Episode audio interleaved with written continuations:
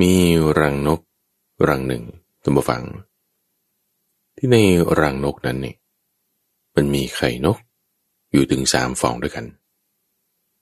แล้วแต่ละฟองแต่ละใบนี่ก็เป็นไข่คนละประเภท ฟองหนึ่งเป็นของนกฮูก อีกฟองหนึ่งเป็นของนกสาลิกา อีกฟองหนึ่งเป็นของนกแขกเต้า ผู้คนเห็นแล้วก็งงมากเลย ว่าเอาทำไมไข่สามฟองของนกสามประเภท มาอยู่ในรังเดียวกันได้ยังไง ยินดีต้อนรับสู่สถานีวิทยุกระจายเสียงแห่งประเทศไทย ด้วยรายการธรรมะรับอรุณออกอากาศทุกวันตั้งแต่เวลาตีห้ถึงหกโมงเช้า โดยมีข้าพเจ้า พระมหาภัยบูรณ์อภิปุณโญจากวัดป่าดอนไฮโซ เป็นผู้ดำเนินรายการ ในทุกวันศุกร์มาพบกับตัมฟังในช่วงที่เราเรียกว่า นิทานพรรณนา เป็นช่วงเวลาที่ข้าพเจ้าจะนำเรื่องราวที่เป็นส่วนเสริมเติมประกอบ เป็นอยู่ในอัตถกถาคำอธิบาย ที่เกี่ยวกับ ชาติกำเนิดของพระพุทธเจ้าในชาติก่อนๆบ้าง เราเรียกว่าเป็นชาดก หรือเป็นเรื่องราวที่มาในบทแห่งธรรมะที่พระพุทธเจ้ากล่าวไว้จุดไหนจุดไหน อันนี้ก็เราธรรมบท จะเป็นนิทานชาดกบ้าง นิทานธรรมบทบ้าง เอามาเล่าให้ท่านผู้ฟังได้ฟัง เป็นช่วงเวลาที่พระพุทธเจ้าเนี่ยท่านจะตั้งขึ้นเป็นประเด็น เป็นหัวข้อขึ้น เป็นแม่บทขึ้น แล้วก็ยกเรื่องอื่นๆเนี่ยขึ้นมาประกอบเมื่อดีก็ยกเรื่องอดีตชาติ คือชาดกว่าท่านเป็นมาอย่างนี้ คนโบราณเมื่อก่อนเขาก็ทำมาอย่างนี้เหมือนกันเขายกเรื่องราวมาเล่าให้ฟังบางทีก็อ้างถึงเหตุการณ์ที่อยู่ในชาติปัจจุบัน หรือว่าเป็นในอีกที่หนึ่งสมัยหนึ่ง เป็นธรรมะบท เป็นเรื่องราวของสาวกเป็นเรื่องราวของเรื่องหัด ปริพาชกคนใดคนหนึ่งอันนี้ มีก็เป็นธรรมบทบ้างชาดกบ้าง ที่ต้องแยกแยกกันออกมาบูฟัง เพื่อเราไม่ลืมแม่บท แม่บทนี้คือหัวข้อนะ แม่บทที่ว่าเราจะยกเป็นประเด็นขึ้น แล้วก็สามารถที่จะศึกษาทำความเข้าใจกว้างขวางไปละ เราไม่ลืมจุดที่ตัวเองอยู่ตั้งแต่ทีแรก เพราะว่าเวลาที่เล่าเรื่องไปนั่นนี่เนี่ยบางทีมันก็ จะไปตามนิทานไปตามเรื่องราว ตามไปแล้วบางทีก็แบบเผลอไปบ้าง ลืมไปบ้าง พระพุทธเจ้าท่านจึงมีวิธีศึกษาแบบนี้แหละตั้งเป็นประเด็นตั้งเป็นหัวข้อตั้งเป็นแม่บทไว้ก่อน แล้วรายละเอียดต่างๆเป็นยังไง แต่เป็นเนื้อหาเรื่องราว นี่เราจัดเฉพาะจอดจงลงมา ในทุกวันศุกร์ช่วงของนิทานพรรณนา แต่เป็นข้อที่เกี่ยวเนื่องกันไป ไม่ว่าจะขึ้นลง ซ้ายขวาจะเป็นช่วงเวลาที่ข้าพเจ้าจะมาพูดในช่วงของใต้ร่มโพธิบท ซึ่งนั่นจะเป็นช่วงของวันพุธที่จะอธิบายหัวข้อธรรมต่างๆ วันนี้ก็จะเป็นเรื่องราว เรื่องราวในช่วงนิทานพรรณนาสัปดาห์นี้ episode นี้ตั้งบัง เป็นธรรมะที่พระพุทธเจ้าได้เทศน์บอกเอาไว้ กับพระเจ้าเปรเซนที่โกศล ซึ่งพระเจ้าเปรเซนที่โกศลในสมัยนั้นเนี่ยท่านก็ได้เดินทางไปที่วัดเชตวันแล้วก็ไปฟังธรรม พระพุทธเจ้าท่านก็จึง สอนให้พระเจ้าเปรเซนที่โกศลเนี่ยให้ตั้งอยู่ในราชธรรม คือหมายความว่ามีการครองราชโดยธรรม ที่ผ่านมาอาจจะมีการครองราชด้วย ฉันทคติคือ อคติด้วยความรักความพอใจ อคติด้วย ความโกรธเกลียดไม่พอใจ ด้วยความหลงด้วยความกลัวอย่างใดอย่างหนึ่ง อคติเนี่ยมีสี่ถ้าครองราชโดยอคติสี่โอ้บ้านเมืองแย่แน่ แต่ถ้าครองราชโดยธรรม เออบ้านเมืองดีแน่ สอนเอาไว้ ว่าอย่าให้มีความมุ่งไปในทางกาม อย่าให้มีความมุ่งไปในทาง พยาบาทหรือเบียดเบียน เปรียบเรื่องของการทั้งหลายไว้กับความฝัน เพราะว่าพระเจ้าเปรตที่โกศลนี่ เป็นพระราชาเนาะก็มีความเอิบอิ่มเพียบพร้อมด้วยการมคุณทั้งหลายอย่างที่พระราชาก็จะมีกัน พระพุทธเจ้าก็จึงเทศสอนให้หลีกออกจากกามให้ครองราชอยู่ในธรรม เพราะว่าความตายเนี่ยมันไม่ผัดเพี้ยนละ่ะ ถ้ามาถึงแล้ว การรบด้วย กองพลช้างมา้า กองทัพทั้งสี่การรบด้วยสินบนด้วยการยุดต่างๆเนี่ยจะไม่ได้นะ หรือจะต่อรองกันกับมัจจุราชเนี่ยไม่มี แม้แต่ในสมัยก่อนๆโบราณกาลนานมา พระราชาทั้งหลายเขาก็ครองราชอยู่ในธรรมกัน อาจจะมีช่วงต้นบ้างบางครั้งบางคราวยังสมัยที่เป็นหนุ่มอยู่ เออแบบเผลอเพลินไปครองราชโดยไม่เป็นธรรม แต่พอปรับเปลี่ยน มามีการครองราชโดยธรรมแล้ว บ้านเมืองก็สงบสุข แล้วก็ยังสามารถพาเราประสบนิกรทั้งหลาย เมื่อทำการละล่วงลับไปแล้วยังเกิดในสวรรค์ได้นี่พระพุทธเจ้าตรัสประมาณนี้ ให้พระเจ้าเปรตที่โกศลฟัง พระเจ้าเปรตที่โกศลก็สนใจเลยว่า เฮ้ยเราเรื่องราวเมื่อก่อนเนี่ยเป็นยังไง จึงได้ทูลอารัตนาพระพุทธเจ้า ก็มีอยู่สองเรื่องมาฟังที่พระพุทธเจ้าท่านยกมาประกอบ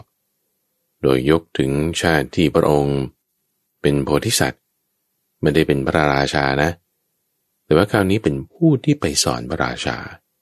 ในเรื่องแรกคือชาดกที่ชื่อว่า ราโชวาทชาดก ว่าโดยคุณสมบัติของผู้นำ เรื่องที่สองนี่ชื่อว่า เตสกุณาชาดก คือนกเนี่ยไปตอบปัญหาของพระราชามีสองเรื่องวันนี้ เอาเรื่องแรกก่อนมาฟังเป็นเรื่องสั้นๆไม่ยาว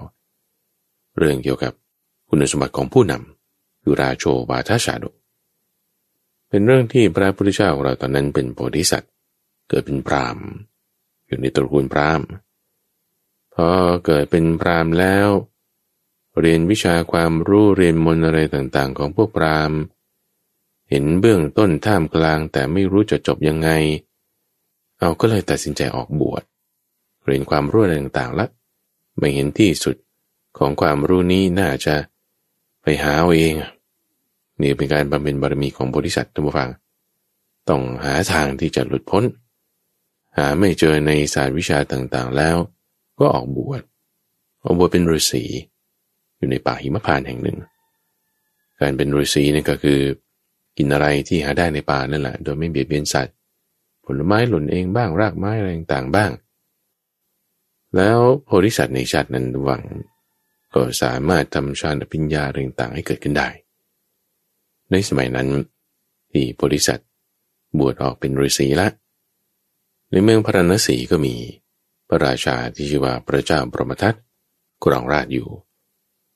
พระเจ้าปรมทัตเนี่ยเป็นคนที่ จะต้องการพัฒนาปรับปรุงตัวเองอยู่เสมอ ท่านไม่ต้องการให้มีโทษใด ๆ ในการปกครองในการบริหารงาน ราชการบ้านเมืองของท่านเลย จะแสวงหาแต่ความดี มีการปกครองอยู่ในธรรมอยู่แล้ว นี่คือพระเจ้าพระประทัตในสมัยนั้นนะ ก็พยายามที่จะต้องการ feedback feedback จากคนอื่นๆต่างๆเนี่ยว่า เออตัวฉันเนี่ยไม่ดียังไงต้องปรับปรุงตรงไหนไหมอะไรต่างๆ ก็จึงแบบพยายามสอบถามกับคนใกล้ชิด คืออันโตชน คนใกล้ชิดบริบาลของตน เอว่าไงต้องปรับปรุงอะไรไงไหมก็ไม่มีใครที่จะกล่าวโทษพระราชาเลย เพราะพระราชาเนี่ยโอ้ปกครองดีมาก ไม่มีโทษใด ๆ ที่คนอื่นก็จะชี้โทษหาโทษอะไรได้ พระราชาเนี่ยเที่ยวแบบแสวงหาโทษของตนเองอะ คำว่าแสวงหาโทษนี่คือไม่ใช่เพ่งโทษนะ เพ่งโทษกับหาโทษเนี่ยมันไม่เหมือนกัน เพ่งโทษนี่ก็คือ คุณแค่ยิ้ม ก็จะแบบมาโทษกันแล้วทำไมยิ้ม พอไม่ยิ้ม ก็บอกทำไมไม่ยิ้มนี่นี่มันคือมันเพ่งโทษ คือแบบว่าจะเอาโทษใส่ให้ได้ หรือในอีกในย่าหนึ่งบางทีเขาก็ใช้คำนี้แหละหาโทษใส่ให้ แต่ว่าในความที่ว่าพระราชาเนี่ย ต้องการจะปรับปรุงตัวเอง ถึงพยายามที่จะตรวจสอบ โดยจะขอฟีดแบ็กจาก คนใกล้ชิดว่าเอา้าเป็นยังไงฉันมีโทษอะไรไหม ช่วยติชมแนะนำบ้าง อย่าหนูฟังฟังรายการธรรมรับรุนอย่างเงี้ย ฟังแล้วเออมีข้อติชมอะไรไหมสัญญาณเป็นยังไง เรื่องราวเป็นยังไง ระยะเวลาเป็นยังไง อันนี้ก็ติชมกันก็มาได้ พระราชานี่ก็ต้องการคำติละ จะได้พัฒนาตัวเอง ไม่มีใครว่าอะไรพระราชาเลย ในประสาทราชวัง เอาต่อไปดูซิในส่วนวังหน้า วังหลังวังภายใน ในขอบเขต ราชสีมา ก็ไม่มีเลย ไม่มีใครที่จะกล่าวโทษพระราชาได้เลย พระราชาคิดว่าเฮ้ยคนพวกนี้นี่มันเกรงใจกันหรือเปล่า จึงไม่ ได้กล่าวโทษอะไร ในพระนคร ทั้งฝ่ายในฝ่ายนอกนี่ ไม่มีใครว่าอะไรเลย เอางี้ละกัน เราจะออกไปดูในชนบทบ้างนอกพระนคร ออกไปยังเขตปริมณฑลบ้าง ออกไปยังหัวเมืองรังบ้าง ออกไปยังหัวเมืองชายแดนบ้าง ในชนบทเนี่ยไม่มีใครกล่าวโทษของพระราชาเลยคือเวลาออกไปเนี่ยก็ปลอมแปลงพระองค์ออกไป ไม่ให้ใครรู้จัก มีแต่กล่าวคุณสรรเสริญไปหมดเลย ก็เลยคิดว่าโอ้ยในประเทศ ของเรานี่ไม่มีใครจะกล่าวโทษเราเลยหรือนี่คือบอกว่า บริหารปกครองดีมากเลยนะแล้วก็จึงถึงกันว่ามีแต่คนยกย่องสรรเสริญจะกล่าวโทษไม่มีเลยโอ้ยในประเทศของเรานี่ไม่มี เอานอกประเทศมีไหม ในส่วนที่ไม่มีใครปกครองเนี่ย เช่นในป่าหิมพานเนี่ย บริเวณที่ไกลโพ้นออกไป เออจะมีใครที่จะกล่าวโทษของพระราชาอย่างเรา ในเมืองพระนศีหรือไม่ พระเจ้าประมทัตในชาตินั้นก็จึงในลักษณะเดิม ปลอมแปลงพระองค์ไปไม่ให้ใครรู้จักแล้ว ก็ไปสู่ป่าหิมพาน ซึ่งไปเรื่อยๆ ก็ไปถึงอาสมของโพธิสัตว์ละที่ออกจากตระกูลพราหมณ์ บวชเป็นฤาษี ทำฌานปัญญาเรื่องต่างให้เกิดขึ้นละตัวเองไปถึงอาสมของฤาษี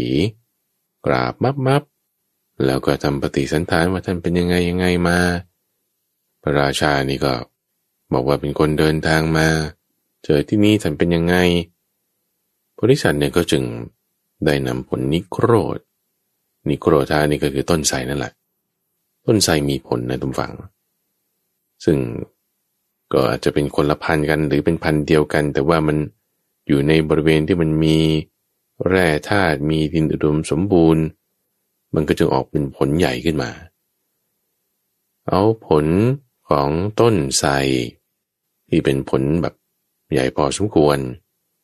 เอามาให้พระราชารับประทานลองกินดู ซึ่งปกติแล้วโพธิสัตว์ก็จะรับประทานผลนิโครธนี่แหละ เป็นอาหาร นั่งอยู่ใต้ต้นไทรแล้วมันตกลงมาก็เอา ผลมันมารับประทานฉันดู ก็จึงแบ่งให้พระราชาได้ทรงสวยบ้าง ผลของต้นไทรเหล่านี้ตงฝัง มันมีรสหวานมาก มีโอชารสคือรสอร่อย หวานเนี่ยท่านเปรียบเทียบว่า หวานเหมือนน้ำตาลกรวด ที่บดละเอียดอย่างดี มีรสชาติเนี่ยแบบว่า นุ่มนวล ชื่นใจ ไม่ใช่แค่หวานยังหอมด้วย พระราชาเนี่ยรับประทานผลนิโครธแล้วก็ดื่มน้ำว่าโอ้ผลนี่หวานมากเลยทำไมมันถึงได้หวานป่านนี้ ไม่ใช่หวานบาดคอนะ แต่หวานนุ่มลึก แล้วรสชาตินี่ก็ละเอียด ไม่ใช่แค่หวานยังหอมด้วยว่าทำไมถึงเป็นอย่างนี้ได้ โพธิสัตว์ก็จึงตั้งสมุติฐานขึ้นตามฟัง คือไม่ใช่ว่าตั้งสมุติฐานแล้วก็รู้เหตุรู้ผลของท่านอยู่แล้วล่ะ แต่บอกไปในลักษณะที่สมตัวเล็กน้อย ว่าก็คงจะเป็นเพราะพระราชา ครองราชโดยธรรมว่างี้ จึงทำให้ผลนิโครธผลของต้นไทรนี้มีรสหอมหวานว่างี้ คงจะเป็นพระพระราชา บริหารงานราชการโดยธรรม พระราชาซึ่งปลอมแปลงกายมานะเกิดนี้ข้าพเจ้าคิดว่าโพธิสัตว์เนี่ยด้วยชาณพิญญา ก็น่าจะรู้อยู่แล้วละ่ะ วันนี้เป็นพระราชา หรือจะด้วยข้อเท็จจริงอย่างใดอย่างหนึ่ง อาจจะรู้หรืออาจจะไม่รู้เรื่องราวนี้ก็ไม่ได้บอกเอาไว้ แต่พระราชาเนี่ยก็จึงตรัสถามว่าเอาแล้วถ้าพระราชาไม่ตั้งอยู่ในธรรมเนี่ย ผลนิโครธผลต้นไทรสูตรนี่มันจะไม่หวานเหรอ โพธิสัตว์ก็บอกถูกต้องมันจะไม่หวาน แต่ถึงเวลาที่ไม่ตั้งอยู่ในธรรม ไม่ใช่แค่ว่า ผลต้นไทรเนี่ยมันจะไม่หวานเท่านั้น แม้แต่ว่าเศรษฐกิจบ้านเมืองทรัพยากรต่างๆ ก็จะมีปัญหาไปหมด การปลูกพืช ก็จะแบบมีความเสื่อมได้ผลิตผลไม่ดีข้าวปลาอาหารอะไรต่างๆก็จะหายาก แม้แต่ของป่าของอะไรมันก็จะ ล่อยหลอบกพร่องลงไป เพราะว่าฝนฟ้าอะไรต่างมันก็เปลี่ยนแปลงไป พืชพันธุ์การเกษตรบางทีก็ได้รับปัญหา บ้านเมืองก็อยู่ไม่สงบสุข เพราะว่าประชาชนนี่หากินยาก อะไรต่างๆก็จะจากที่มันดีมีราคา มันก็กลายเป็นไร้ค่า หมดโอชาไป เพราะอะไรเพราะพระราชาเนี่ยไม่ได้ตั้งอยู่ในถ้ำมันจะเป็นอย่างนี้ พระราชาพอทราบความเรื่องนี้แล้ว ก็จึงลาดาบทกลับละ กลับไปสู่เมืองปรณสีกลับไปแล้วก็คิดว่าจะทดลอง ในสมุติฐานที่เราได้ฟังมานี้ จากฤาษีเนี่ยว่ามันจะเป็นจริงไหม ก็จึงคลองราดโดยไม่เป็นธรรมทุกฝังคลองราดโดยไม่เป็นธรรมนี่ก็หมายความว่า โดยอคติสีชอบพ่อไหน ก็ตัดสินตามความพอใจนั้น โดยไม่ดยเหตุผลก็นี่คือชันตากติ ไม่ชอบพอไหน ก็ตัดสินตามความไม่พอใจนั้น โดยไม่ได้ดูข้อเท็จจริง อันนี้คือ โทสากติ ความโกรธ โดยความรักความโกรธความหลงมีโมหคติ โมหคตินี่ก็คือแบบว่า ไม่เข้าใจก็ไม่ทำความเข้าใจ ไม่รู้ไม่เห็นไม่ทราบ ก็มึนมึนงงงไป นี่คือโมหคติ ตัดสินใจไปแบบนี้ คือการกรองราดโดยไม่เป็นธรรม โดยยังมีข้อที่สี่นี่คือพยคติ คือการมีอคติด้วยความกลัวต่อภัย หมายความว่า กลัวต่อภัยอันตรายคือความเจ็บไข้บ้างคือความตายบ้าง แล้วก็ตัดสินใจการกระทำอย่างใดอย่างหนึ่ง เช่นตัวอย่างในสมัยก่อนๆกรณีของพระเจ้าเปร์เซนติโกชนนี่ก็มี กลัวต่อภัยคือความตาย ได้ฟังเสียงทุสานะโสแล้ว ด้วยโมหะ ด้วยพยะ กลัวภัยแบบนี้ก็จึงตัดสินใจให้บูชายัน คนเป็นร้อยเป็นพันขึ้นมา อันนี้คือตกอยู่ในอำนาจของความกลัว อันนี้คืออคติสี่อย่าง ก็เป็นอย่างนั้นดู พระเจ้าพรหมทัตในสมัยนั้น เป็นอย่างนั้นแล้วพอทิ้งระยะเวลาสัก ระยะหนึ่งระยะเวลาสักระยะหนึ่งอันนี้ข้าพเจ้าคิดว่า ก็ต้องมีเป็นปีละสักปีสองปีสามปีสี่ปี ดูซิว่า เรื่องผลผลิตเป็นยังไงการงานเป็นยังไงชนในชนบทเป็นยังไง คิดว่าอย่างน้อยต้องมีปีหนึ่งแน่แล้วถ้าจะเอาให้ชัวร์เนี่ย มันก็ต้องสองปีสามปีละคิดว่าอย่างนี้พอมีการปกครองโดยไม่เป็นธรรม แล้วก็จึงเดินทางไปหา ดาบทรูปเดิมโพธิสัตว์ของเรา ที่ป่าหิมพาน ก็ปลอมแปลง เป็นในลักษณะที่จะไม่ให้ใครรู้หรอว่า นี้เป็นพระราชาพอไปถึงแล้วก็ทักทายกันเหมือนเดิมอ๋อท่านมาอีกแล้วแล้วโอเคอะให้รับประทานผลนิโครธ ผลของต้นไทรที่สุกแล้วนี้ดูพระราชารับมา ก็รับประทานดูนะสวยดูเสร็จปุ๊บ โอ้ ขมขมขม ขมแบบฝาดด้วย ขมไม่ลื่น คือมันไม่เหมือนขมแบบมะระนะทุกฝัง หรือไม่ใช่ขมแบบฟ้าทลายโจรนะนั่นคือมันก็ขมแบบ ขมอยู่แต่ว่ามันก็ขมธรรมดาใช่ไหมขมแบบลื่นๆนะแต่เป็นมะระ แต่ว่านี่แบบขมแบบฝาดๆด้วย ขมแบบหยาบๆด้วยโอ้ทำไมเป็นอย่างนี้คือแบบจนกลืนลงไม่ได้ต้องถุยทิ้ง พระราชาก็ถุยทิ้งเลยโอ้ทำไมมันขมอย่างนี้โพริชัดก็บอกว่า อืมคงจะเป็นเพราะว่าพระราชาจะไม่ตั้งอยู่ในธรรมนะเนี่ย ผลไม้ต่างๆในป่าเนี่ย มันจึงมีรสชาติออกแบบนี้แหละมันไม่ใช่ว่าจะเป็นผลผลิตที่ดี ในเรื่องนี้เราก็มองได้สองมุมนะ ว่าจะเป็นที่ฤทธิ์ของโพธิสัตว์หรือเปล่า ที่ด้วยชาในปัญญา จึงสามารถบันดาลให้ ผลไม้ที่มันมันขมได้ไม่อร่อยได้ โดยรู้แล้วล่ะว่าเนี่ยเป็นพระราชา แล้วก็ออกมาสอบถามข้อมูลนั่นนี่ แล้วก็จึงแบบใช้ฤทธิ์แบบนี้ให้เกิดขึ้น หรือมองได้เป็นอีกนัยยะหนึ่งก็คือว่า เออมันเป็นอย่างนั้นจริง ๆ ว่าพอพระราชาไม่ตั้งอยู่ในธรรม การทำมาหากินเลี้ยงปากเลี้ยงท้องเนี่ยมันก็ฝืดเคือง ฝืดเคืองด้วยอะไร ซึ่งนี้จริงๆแล้วมีพุทธพจน์นี่ support อยู่ มีเรื่องราวที่มาในอังคุตตรนิกาย หมวดที่เป็นสี่ข้อ นี่เขารวบรวมมาไว้เป็นพุทธพจน์ บอกว่าถ้าในเวลาใดเนี่ยที่พระราชาไม่ได้ตั้งอยู่ในธรรมแล้วเนี่ยข้าราชการทั้งหลายก็จะไม่ตั้งอยู่ในธรรมพอข้าราชการทั้งหลายไม่ตั้งอยู่ในธรรมพรามและกระบดีทั้งหลายก็ไม่ตั้งอยู่ในธรรม พอพรามและกระบดีทั้งหลายไม่ตั้งอยู่ในธรรม ชาวเมืองชาวชนบททั้งหลาย ก็ไม่ได้ตั้งอยู่ในธรรมละ พอชาวเมืองชาวชนบททั้งหลายไม่ได้ตั้งอยู่ในธรรม ดวงจันทร์ดวงอาทิตย์ ก็มีวงรอบมีบริวัติไม่สม่ำเสมอ พอดวงจันทร์ดวงอาทิตย์มีวงรอบไม่สม่ำเสมอ ดาวนักษัตริย์ ดาวฤกษ์ดาวแรงตามมันก็มีวงรอบไม่สม่ำเสมอ พอดาวฤกษ์ดาวนักษัตริย์ อะไรต่างๆ มีวงรอบไม่สม่ำเสมอ คืนและวันนี่ก็มีวงรอบไม่สม่ำเสมอ พอคืนและวันมีวงรอบไม่สม่ำเสมอ เดือนและปัก ก็มีวงรอบไม่สม่ำเสมอ พอเดือนและปากมีวงรอบไม่สม่ำเสมอ ฤดูแล้วก็ปี ก็มีวงรอบไม่สม่ำเสมอ พอฤดูและปีมีวงรอบไม่สม่ำเสมอ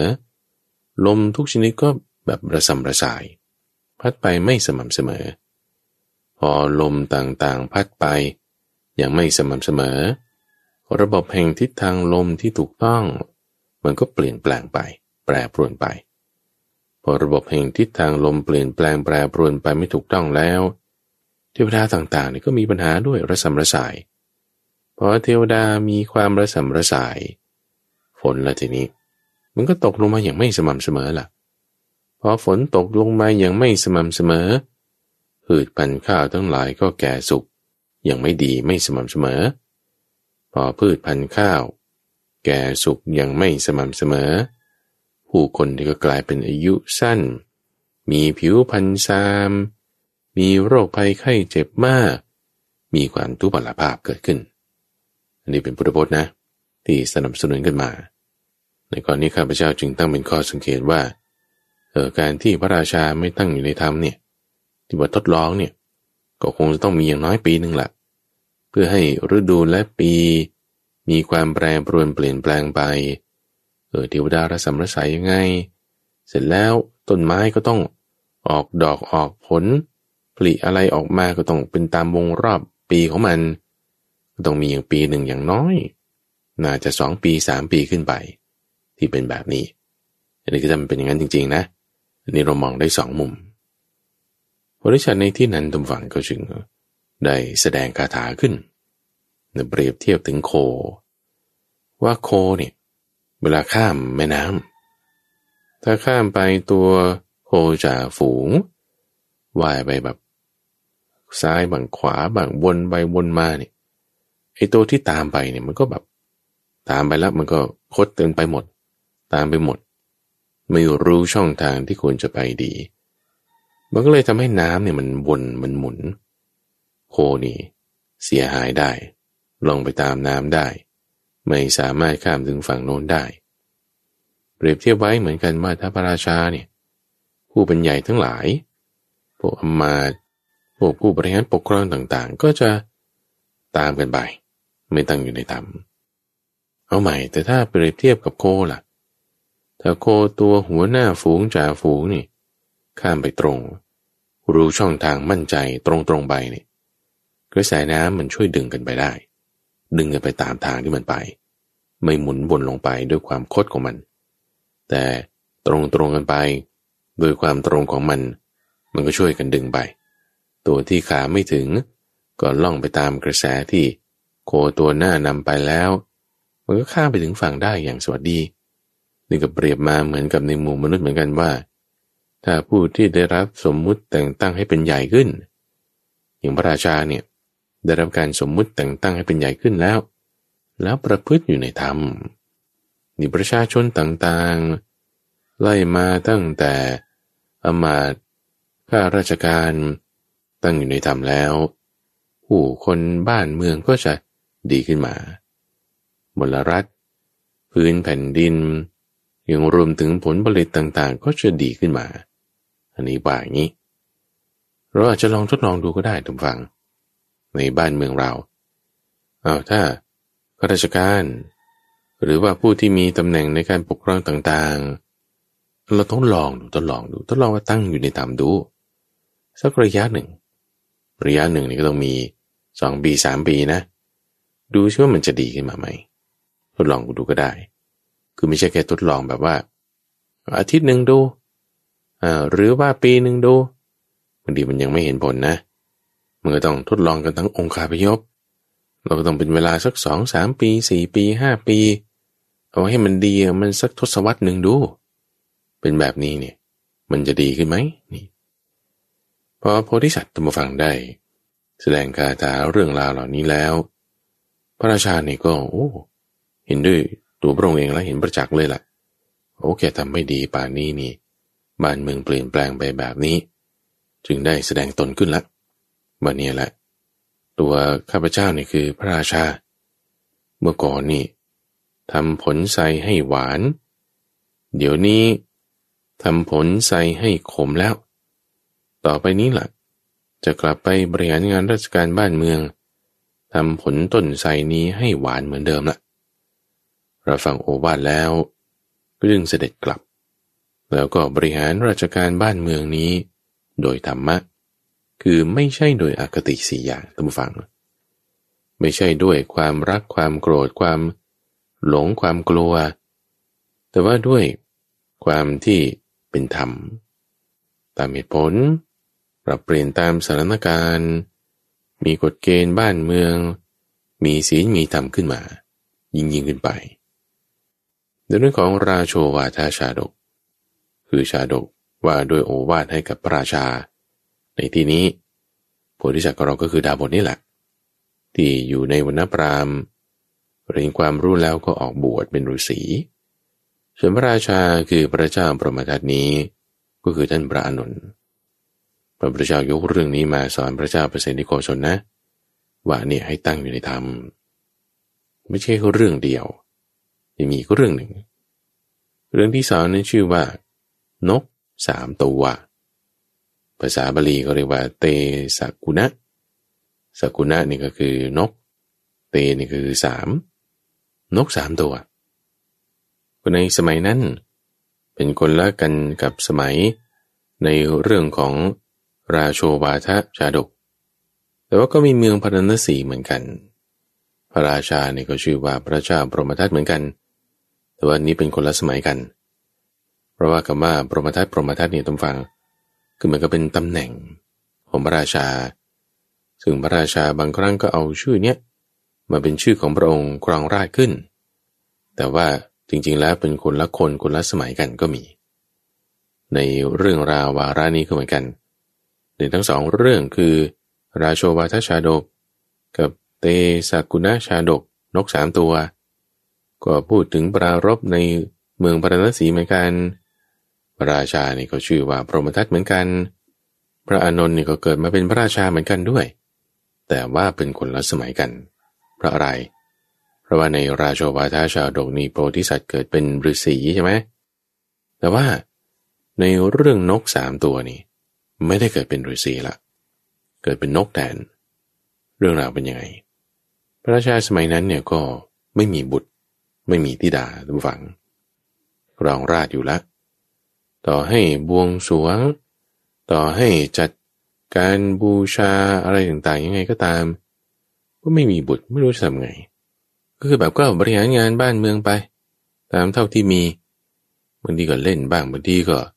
อยู่เฉยๆบ้าง คือไม่แบบไม่ร้อยเปอร์เซ็นต์แต่ก็มีบ้างที่ดี บางจุดบางที่ก็มีไม่ดีก็มีบ้าง พระราชาในวาระนั้น ก็ไปประพาสพระราชุทยาน ไปเล่นอยู่ในราชุทยานตลอดวันเลย พอเล่นไปเหนื่อยแล้ว ตกบ่ายนี่ก็มานอนอยู่ที่โคนต้นไม้ สาระแห่งหนึ่ง นอนไปแล้วลืมตาตื่นขึ้นมามองขึ้นไปทางบนพุ่มไม้ต้นไม้นั้นเนี่ยก็เห็นรังนกรังหนึ่ง เห็นแล้วก็เกิดแบบว่า อยากจะขึ้นไปดูเอ๊ะขึ้นขึ้นไม่ได้ เอาลงมาดูก็แล้วกัน จึงให้เรียกมหาดเล็กขึ้นไป ดูว่า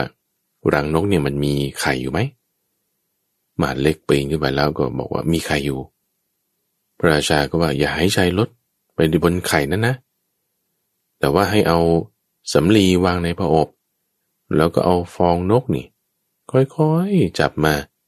วางลงบนสำลีที่อยู่ในพระอบเหล่านี้ วางมับมับมับเสร็จปุ๊บ เอาไข่มาดูจึงถามพวกอมาที่นั่นแหละว่าเนี่ยรู้ไหมว่าในไข่นกนี่มันไข่นกอะไร ไม่รู้ พระราชาก็จึงให้เอาในพรานมาเผื่อในพรานทราบในพรานก็บอกว่าเอานี่ฟองนี้ เป็นของนกฮูก ฟองนี้เป็นของนกสาลิกา ฟองนี้เป็นของนกแขกเต่าเออนกสามประเภท ไปไข่อยู่ใน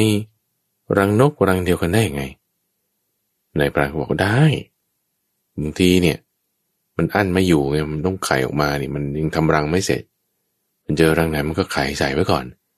เผื่อแม่จะได้มันจะมาเลี้ยงดูอะไรต่างๆไข่แล้วบางทีก็หนีไปบางทีก็ยึดกรองไว้จะสู้กันได้ยังไง ก็มันเป็นไปได้แหละแบบนี้มันมี ในปรานก็ยังว่าอีกว่าว่าก็แล้วถ้าฟักไว้อย่างดีนะ รู้จักพลิกรู้จักประคบประงมดีแล้วเนี่ย มันออกเป็นตัวก็ได้นะพระราชาได้ฟังดังนั้นแล้วก็จึงแบ่งให้เลย แบ่งให้อามาตคนสนิทสามคน รับเอาไว้ คนละฟองละฟอง บอกว่า เอาเราจะเอานกเหล่านี้เป็นลูกของเรานะ ท่านช่วยประคับประคองประกบประงม ฟักมันออกมา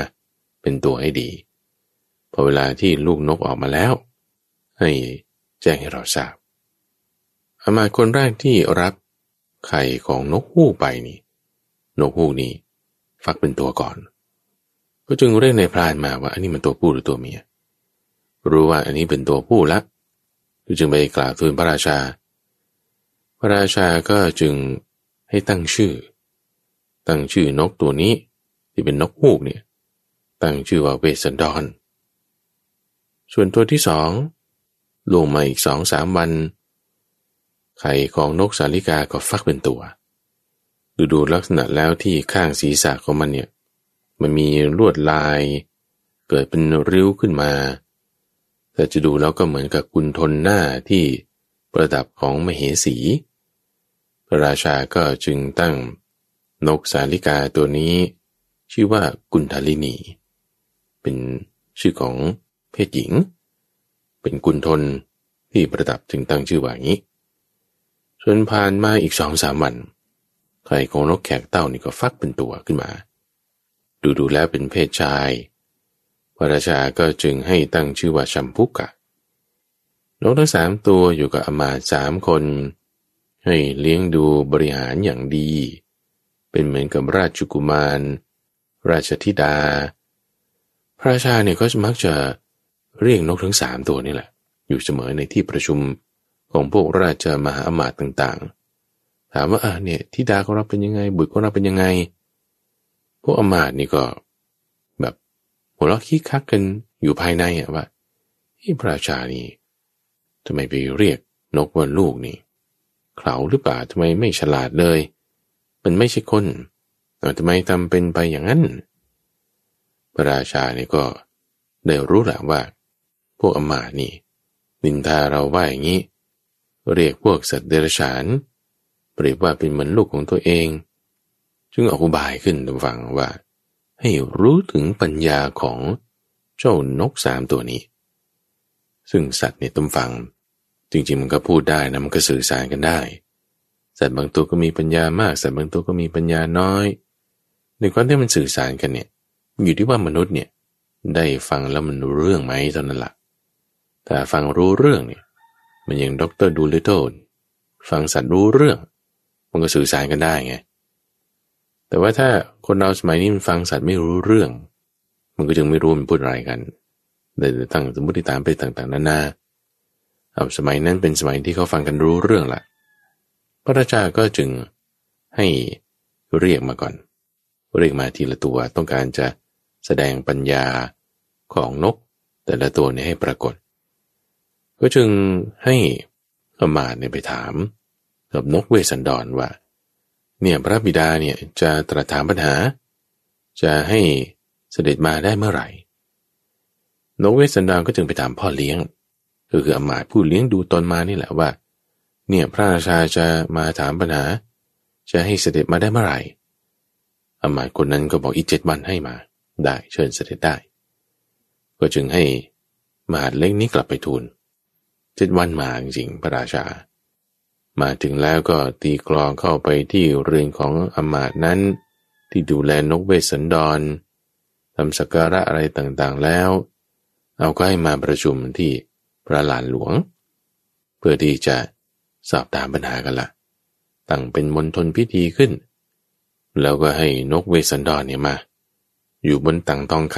ำจับเกาะมาเลยพอมาวางไว้บนที่ประทับแล้ว นกนี่ก็เข้าไปทักทายพระราชา โดยบินเข้าไปเกาะอยู่ที่ตัก เอาหัวไซส์ๆเข้า เหมือนกับก้มลงนบก้มลงกราบนี่แหละ แล้วก็บินมาเกาะอยู่ที่เดิม พระราชาก็ถามนกเวสันดร ถึงกิจอะไร กิจอะไรที่บุคคลผู้ประสงค์ที่จะสวยราชสมบัติแล้วเนี่ย ควรจะกระทำถ้าได้ทำแล้วทำอย่างดีแล้ว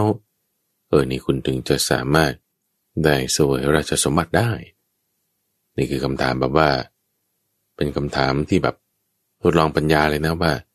ตอบมาแล้วเนี่ยจะเป็นลักษณะงมงาย หรือตอบมาแล้วเนี่ยจะเป็นลักษณะให้มีปัญญา หรือตอบมาแล้วเนี่ยแถแถข้างๆ คูๆไปคำถามลักษณะนี้จะสามารถ ฟังดูรู้ถึงปัญญาของผู้ตอบได้ นกเวสันดรทุกฝัง ก็ตอบปัญหา ปรารบคุณธรรมสามข้อ คือหนึ่งเรื่องมุสาวาทว่าพระราชาเนี่ยไม่ควรมีมุสาวาทสองความโกรธ และสามความสนุกสนานหนึ่งคือ มุสาวาทนี่ห้าม ไม่ดีไม่ควร ราะว่าอะไร เพราะว่าถ้าพูดมุสาเสียตั้งแต่ต้นแล้ว การปกครองอะไรนี่มันมันจะไปไม่ได้ละเหมือนในเรื่องแรกนั่นแหละที่ว่า ถ้าตัดสินความโดยไม่เป็นธรรมแล้วนี่คือโกหกละ พอตัดสินความโดยเป็นอาธรรมด้วยอำนาจของอคติสีบ้านเมืองอะไรมันก็จะอาหารการกินหายากพืชผลอะไรต่างๆ ก็มีปัญหา การจราจรทางน้ำทางบกก็จะ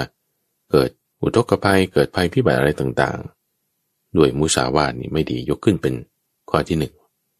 ส่วนข้อที่สองที่พูดถึงความโกรธนี่เพราะว่าถ้าพระราชาโกรธแล้ว เกิดกริ้วขึ้นแล้วนี่เวลาจะพูดอะไรตัดสินอะไรไปเนี่ย มันหนัก แต่มีอาการกริ้วแล้ว แล้วเกิดตัดสินประหารชีวิตคน เขาก็จะรับความเสื่อมเสียได้รับความพินาศได้ เพราะฉะนั้นในข้อที่สองนี่จึง ไม่ควรโกรธ แลวในข้อที่สามที่ว่า เป็นความร่าเริงเป็นความขี้เล่นเนี่ยมันดีเกิดความพลั้งเผลอเกิดความผิดพลาด ไปทำเล่นในสิ่งที่ไม่ควรเล่น กรณีเรื่องราวในมาตังค่าชาดกนี่ก็มี ไปเล่นกับพวกสมณะเสร็จปุ๊บมีปัญหาเกิดขึ้น ราชตระกูลนี่ก็สูญสิ้นไปได้สามเรื่องหลักๆ เน้นขึ้นมาจุดนี้แล้ว ก็จึงสามารถให้ บริหารปกครอง ราชตระกูล บ้านเมือง แว่นแคว้นมลรัฐต่างๆ ให้อยู่อย่างดีขึ้นมาได้ เน้นมาในเรื่องของพัฒนาคุณสมบัติของตัวพระองค์เอง ว่าถ้าเมื่อก่อน รักใครเกลียดใครแล้ว ก็ทำกรรมตามนั้น แต่เดี๋ยวนี้ไม่ควรเป็นอย่างนั้น ควรพิจารณาตามเหตุตามผล ถูกต้องแล้ว ถึงค่อยกระทำลงไป นี่คือสรุปเรื่องราวนะทุกฝัง ของคำพูด นกเวสสันดร ที่ได้ตรัสถึงคุณธรรมส่วนตัวของพระราชา เน้นมาในสามข้อ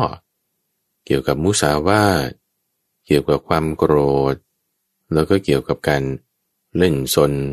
เป็นความร่าเริงแบบนี้สามข้อ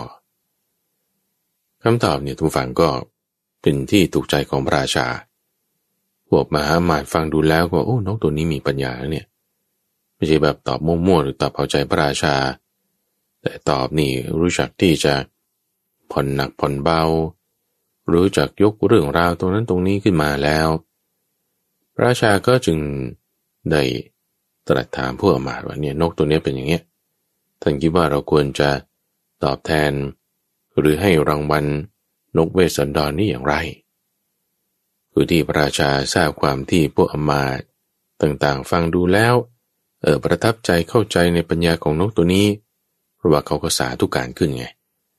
อย่างสาธุการขึ้นว่าโอ้ตอบได้อย่างดีมาก พวกอมาก็จึงคิดว่าโอ้นี่ต้องให้ตำแหน่งแล้ว ให้บริหารงานปกครองบ้านเมือง ให้ตำแหน่งมหาเสนาเลย มหาเสนาเนี่ยก็คือเหมือนกับว่า เป็นนายกละ่ะ ที่จะคอยปกครองดูแลจัดการนั่นนี่ รู้จักคนรู้จักการคุณธรรมต่างๆ โอเค นี่คือเกี่ยวกับนกที่ชื่อเวสันดอนทีนี้มาราที่สองก็มาถึงคิวของนกกุนทลินีละนกกุนทลินีนี่ก็จึงได้รับคำเชื้อเชิญจากพระราชาเหมือนกัน โดยลักษณะเดียวกันน่ะผ่านไปสองสามวัน พระราชาก็ส่งมหัดเล็กไปว่าจะมาถามปัญหานะ นกกุนทลินีเนี่ยก็ไปถาม อามาที่ดูแลตนเองก่อนว่าจะให้มาวันไหนอามาก็ว่าเจ็ดวันนะค่อยมาเอาก็จึงมาเสร็จปุ๊บตั้งปรำพิธีอะไรต่างขึ้น ให้นกกุนทลินีมา จับตังทอมาแล้วก็ถามคำถามเดิม คือคำถามที่ว่าแต่ใครจะมุ่งครอบครองราชสมบัติเนี่ยจะต้องทำกิจอะไรมันถึงจะประเสริฐมันถึงจะดี นกกุนทลินีตามฝังก็จึงปรารบเรื่องของบริวาร เรื่องของการเงินการคลัง โดยบอกว่าจะต้องมุ่งประโยชน์อยู่สองอย่าง คือต้องหาลาบที่ยังไม่ได้ แล้วก็รักษาลาบคือการได้ที่ได้มาแล้ว ต้องรักษาให้ดี นี่คือเรื่องแรก คือเรื่องลาบการได้การเงินการคลังใช่ไหมเรื่องที่สองก็ปรารบเรื่องของพวกอำมาตย์ทั้งหลายผมบริวารชนนี่แหละว่าถ้าคนไหนเป็นคนไม่ดี เช่น ไม่ฉลาดในเรื่องที่ควรทำไม่ควรทำเป็นคนแพร่งพรายความลาบ เป็นนักเลงสุรา มักทำให้เสื่อมเสียชื่อเสียงเกียรติยศต่างๆ พวกนี้อย่าเอามาใช้ อย่าให้รับการงาน อย่าให้ได้ทำหน้าที่ เพราะถ้าได้ทำหน้าที่แล้วมันจะ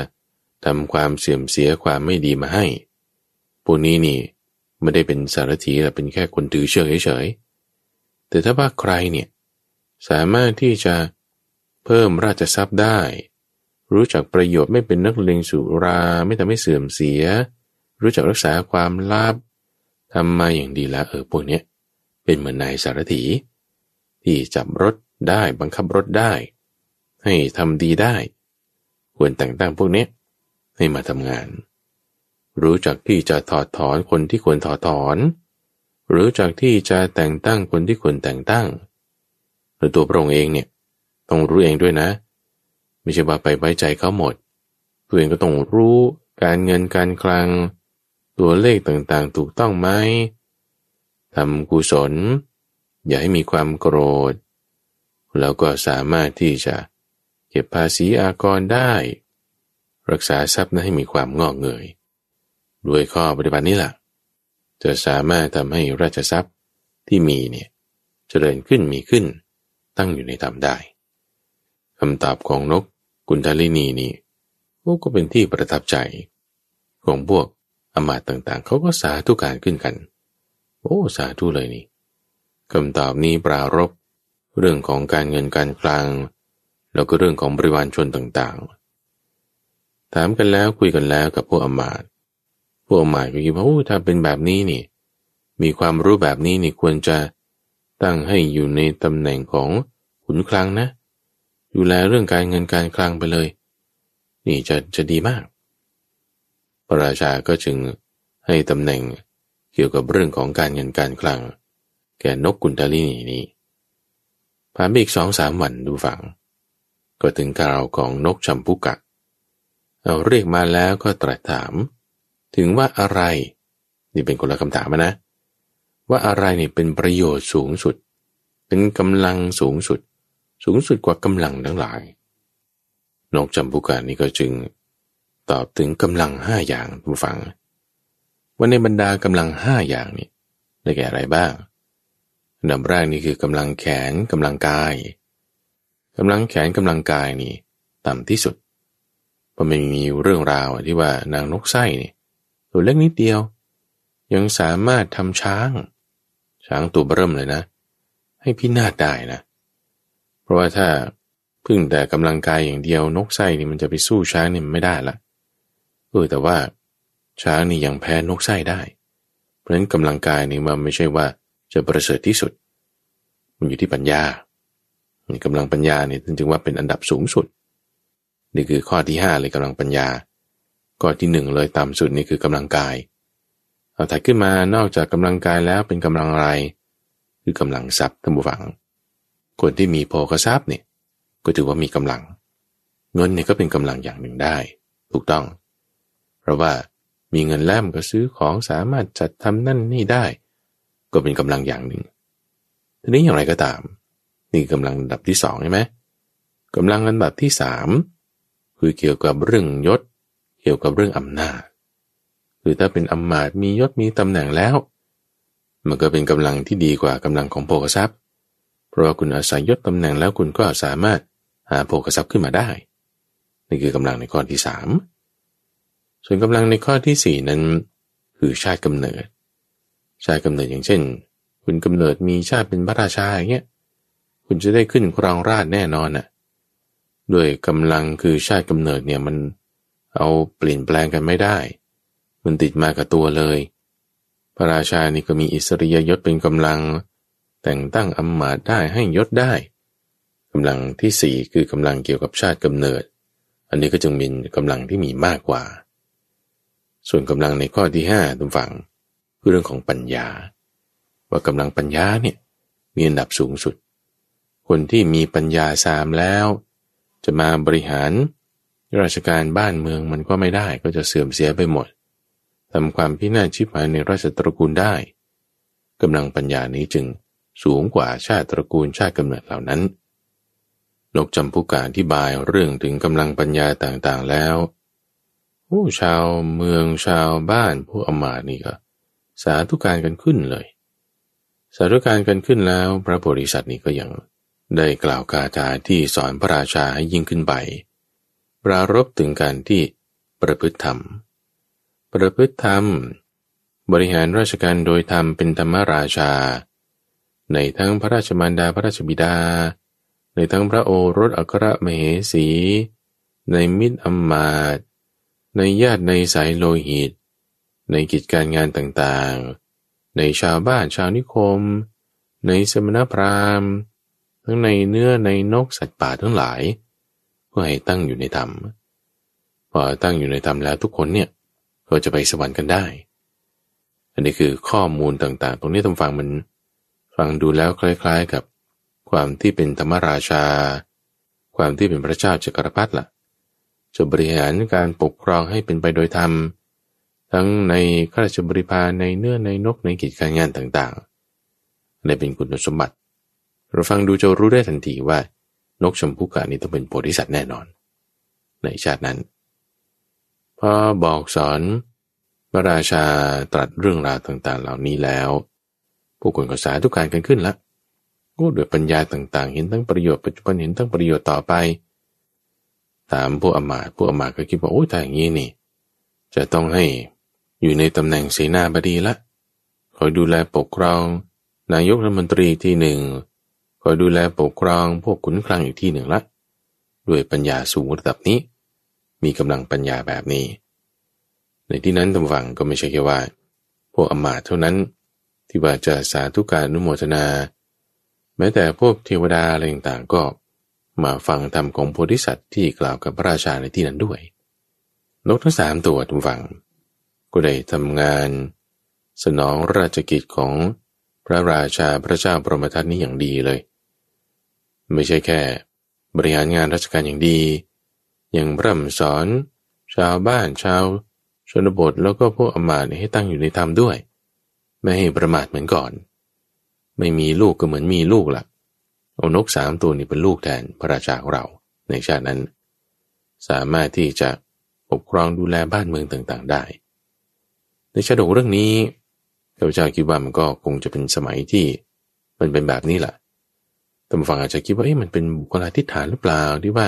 เอานกขึ้นมาอะไรต่างๆ ก็จะเป็นได้ทุกฝัง หรืออาจจะเป็นจริง ๆ ก็ได้แต่บอกว่า ในสมัยที่มันเป็นได้มันก็อาจจะมี ทีนี้พอเวลาล่วงเลยไป ในสมัยนั้น พระราชานี่ก็สวรรคตละโดยการปกครองครองราชโดยธรรม พระราชานี่ก็ไปเกิดเป็นเทวดาบนสวรรค์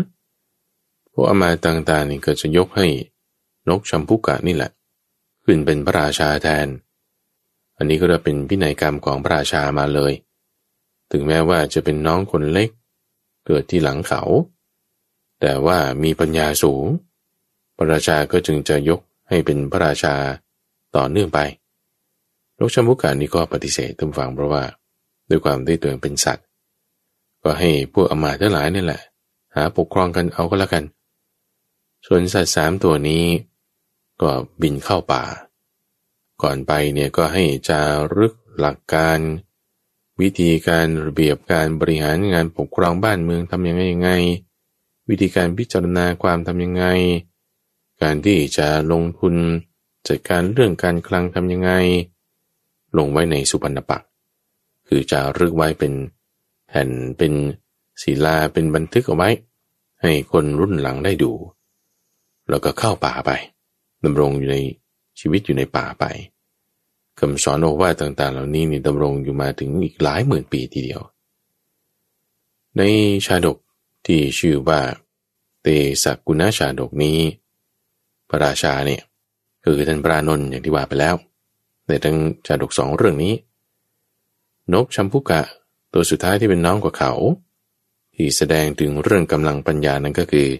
พระโพธิสัตว์ คือพระพุทธเจ้าของเรา ส่วนนกเวสันดรนกที่เกิดมาตัวแรกนั่นก็คือ